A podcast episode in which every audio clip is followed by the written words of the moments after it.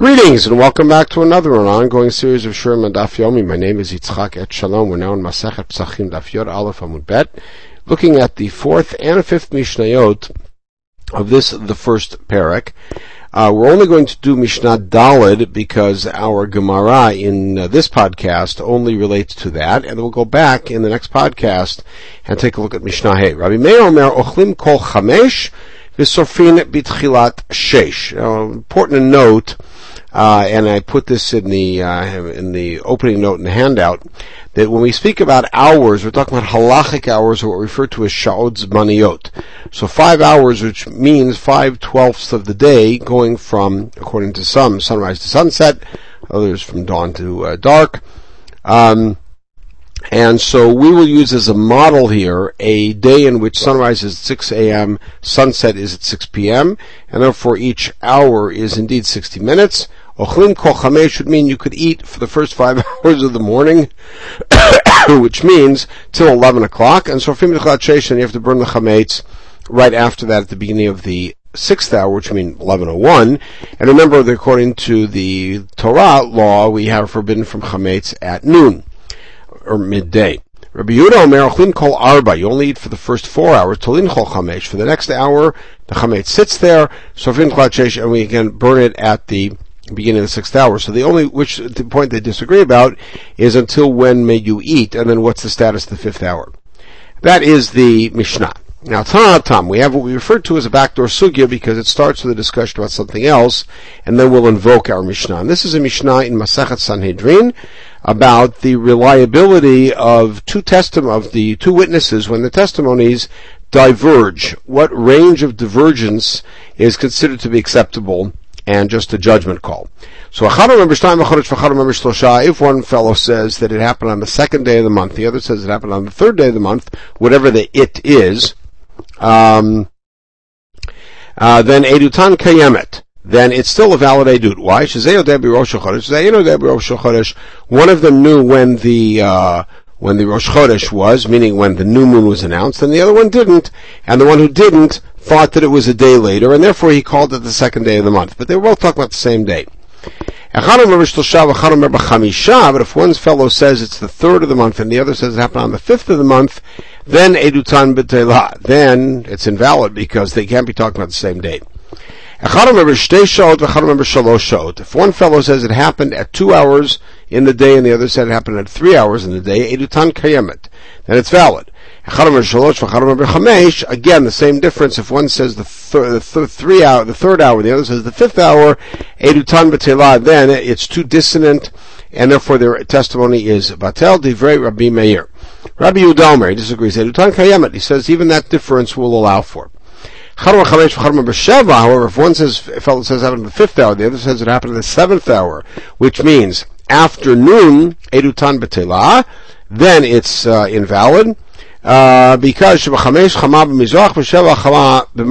the sun is in the east in the morning and in the west in the afternoon, and that everybody knows. That's the Mishnah. Now, Amar Baye, Shatim Salomar, L'diver Meir, Adam Klum. Abaye tries to minimize the issue here and say that according to a mayor, people are not in error at all and they know exactly what time it is. According to Rabbi Yehuda, people could be off by half an hour. Let's see how that works.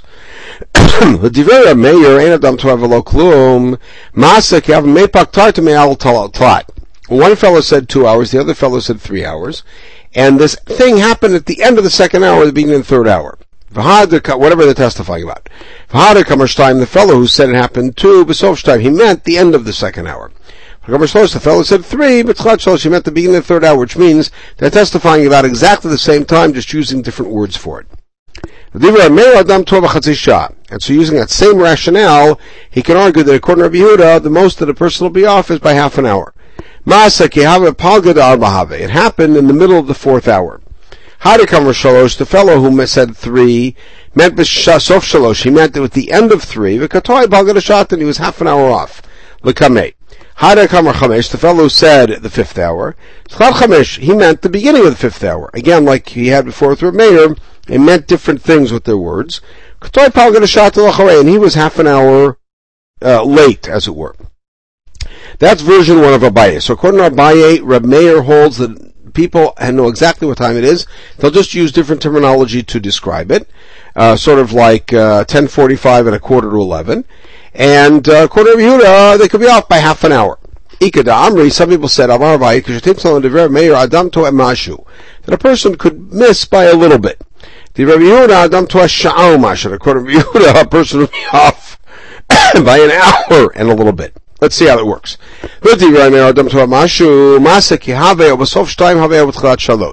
According to the second version, the thing had to happen in one hour or the other. It can't happen at the, over the boundary. So therefore, it either happened at the end of the second hour or the beginning of the third hour. So the guy who said two uh, meant the end of two, but it really happened at the beginning of the third, so he was off by a little bit. The fellow, or if it happened at the end of two, the fellow who said three meant the beginning of three, he was off by a little bit. According to Yehuda, a person could be off by an hour and a little bit. It happened either at the end of the third or the beginning of the fifth. One of them is off by an hour and a smidgen. Okay, that's Abaye's take on the Mishnah Sanhedrin. We haven't touched Chametz yet. Huna of Yehuda, Amra Rava. So this student of Rava heard Abaye say this. He came to Rava and repeated it. Amar, and now about Rava's comment to Abaye, who was, no, Abaye is in Pumbedita and Rava is in Mechoza, that uh, he hears what Abaye said, his comment was, If we were to interpret these witnesses differently, and the fellow who said three, we would say he means the beginning of three. the Kamar Chamesh, the fellow who said five means Besof Chamesh, which means they're almost three hours apart. Then that would be a testimony that contradicts itself. And we can't kill a fellow based on this. So now, because we're not sure how to interpret their words, we're going to interpret them generously, meaning generously in favor of the witnesses being in sync, and say three meant the end of three and five meant the beginning of five, and have them be close to each other. After all, the requirements of having 23 on a capital Beit Din are to make sure that there's enough people to save the fellow, in other words, to argue for his acquittal. So the Torah wants us to always favor the defendant. So why would we interpret it into his disfavor? Rav, Rava said, not like Abaye. L'divra meir adam to eshte shot. The Rameir must hold that a person could be off by two hours and some, uh, two hours minus something. And l'divra b'yud adam to eshalosh shot. And according to Yehuda, a person could be off by three hours minus a little bit. How does that play out? The Divra Meir Adam to Ashtei Shot Chaser Mashu Masa Kiavi Obet Chach Shlosh Sof Shalosh. In Rameir's case, the thing could have happened at the beginning of the second hour. And the first guy, when he said two hours, was 100% right. The other guy who said third hour could have even at the end of the third hour, and he'd still be within range. Rabbi meaning this is, we even rule out for this possibility, and not it, not that it was further, closer in the middle and they were off by less.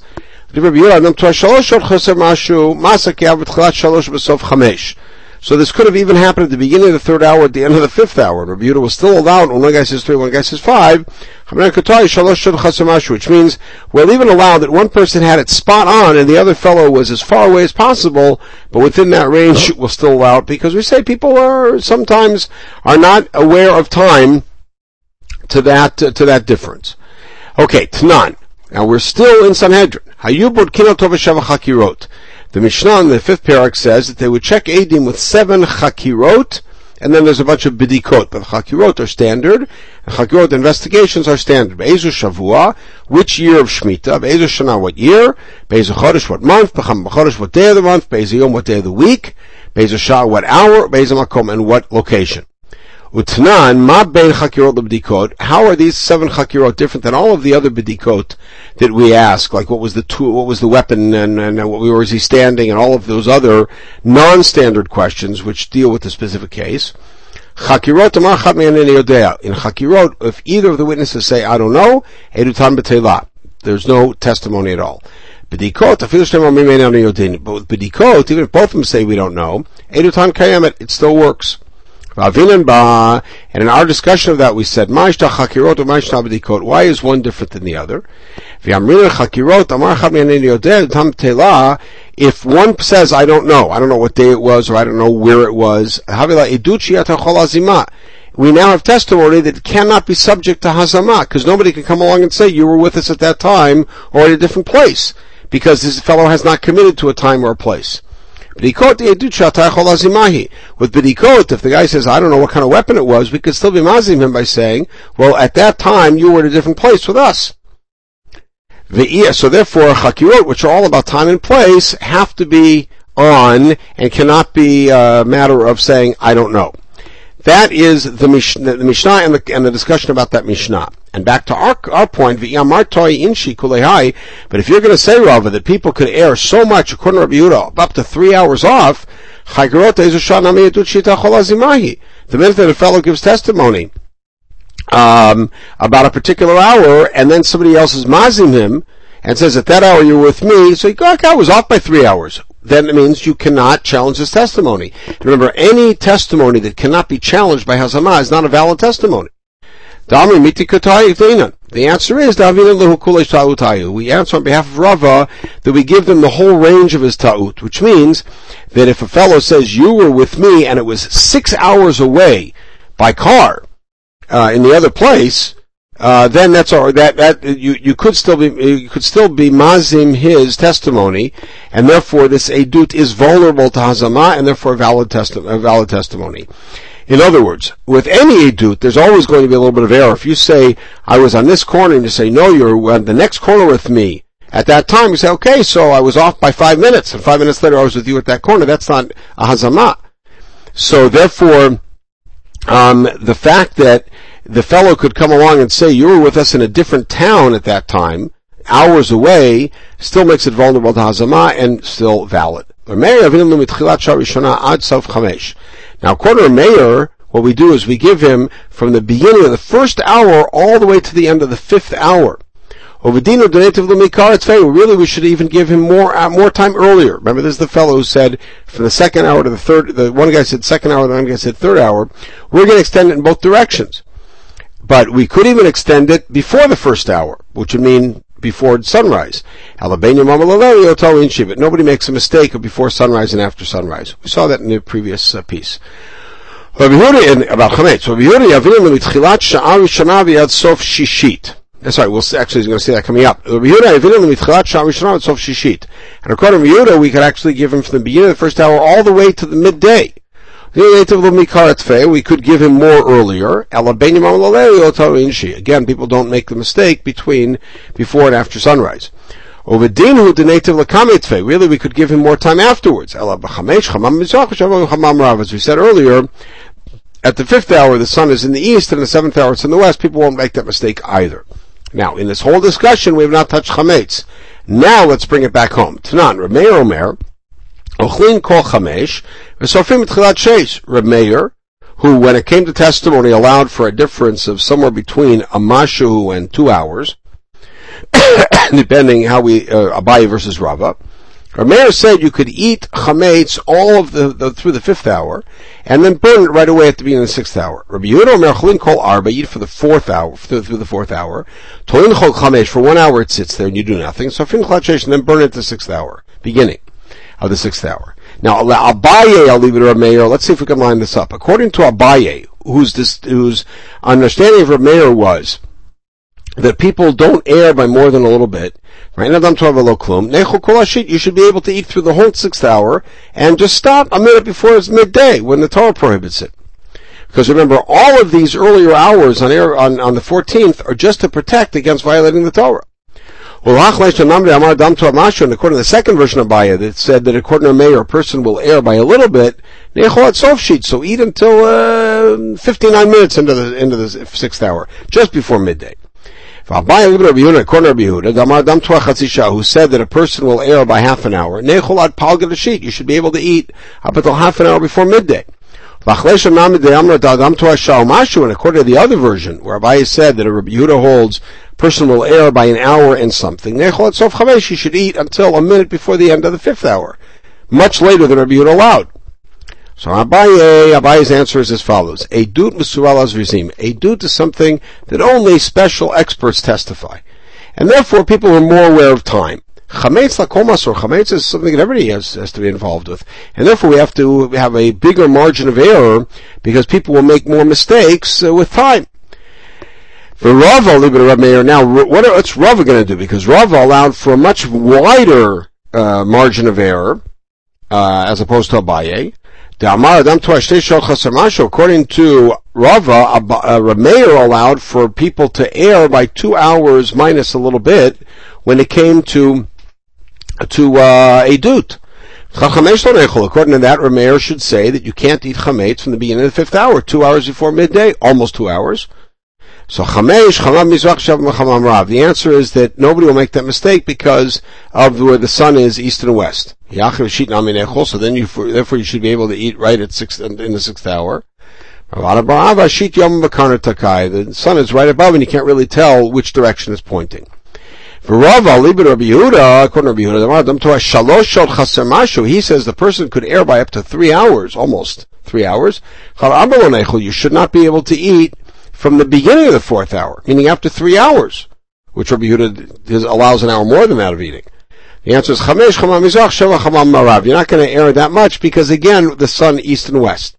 But certainly, uh, the sun is very much in the east when it comes to it after three hours.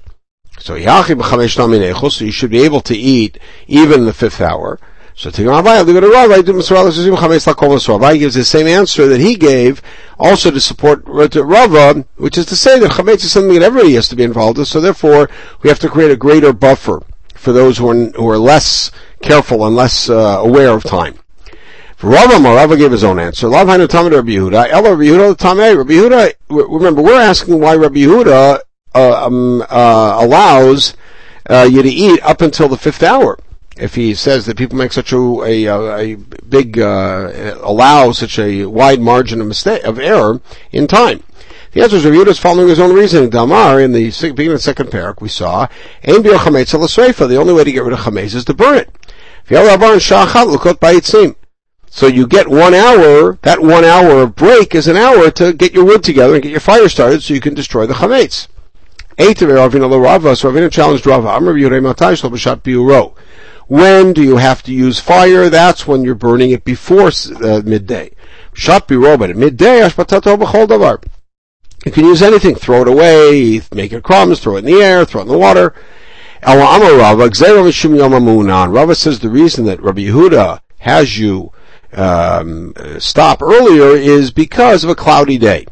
So then you shouldn't even at four hours you should also not eat. Everybody eats their regular meal at four hours, as we'll see in this famous Braita, and therefore a person knows when four hours is. Banan, Sharishana, Machal, Machal Ludim, that's when these cannibals eat. Shnia Machal Listim, thieves eat at the second hour. Shlishit Machal Yorshin, heirs don't work. Ravit Machal Poalin, that's workers eat at the fourth hour. Chamishit Machal Tvenacham, that's scholars eat at the fifth hour. Shishit Machal Kol Adam, at midday is when everybody eats. Rapapa Vidzman Sudalakoli, but Rapapa said that the fourth hour is when everybody eats. Ela Epuch, switch it. Ravit Machal Kol Adam, the fourth hour is when everybody eats. Already had, they used to have two meals a day, one mid-morning at the fourth hour and one at the end of the day. Chamishit Machal Poalim, workers eat an hour later, and Shishit Machal Tamnachamim, Tamnachamim eat at midday. Afterwards, it's, there's of point in eating because like throwing a rock into an empty uh, wine flask. In other words, if you fasted that long, it's hard to really get the get it going that day. That's only if you haven't tasted anything in the morning. Time eat b'tzafa. If you did late on that's okay. So Rashi So Rashi turns around and says exactly what this last piece of the sugya was doing, which is to say the machloket Rameir and Rabbi Yehuda about testimony is the same machloket about chametz. A pshita. We've already said that. As. He's telling that to tell. He's saying that to tell us that the answers that we gave were not simply rejections or simply theoretical answers. And don't say that there's two different versions of the Tanaim of Rameir and Rabbi Yehuda as to what they say, but indeed the alignment is accurate, and Rameir's position is that people are more careful with time and make less of an error. Therefore, he allows you to eat chametz later in the morning, and therefore he only allows for a narrower margin of discrepancy in testimony. And Rabbi has the wider position of saying people will make a greater error of time, therefore he allows for a wider discrepancy in testimony, but also uh, requires you to be stop eating chametz earlier on. Okay, we'll pause at this point. We'll pick it up with the uh, further analysis of this Mishnah, and then uh, we will go back and take a look at Mishnah Hay, which is printed with Mishnah Dalet in our Gemarot, and then analyze that as well. In the meantime, you should have a wonderful day.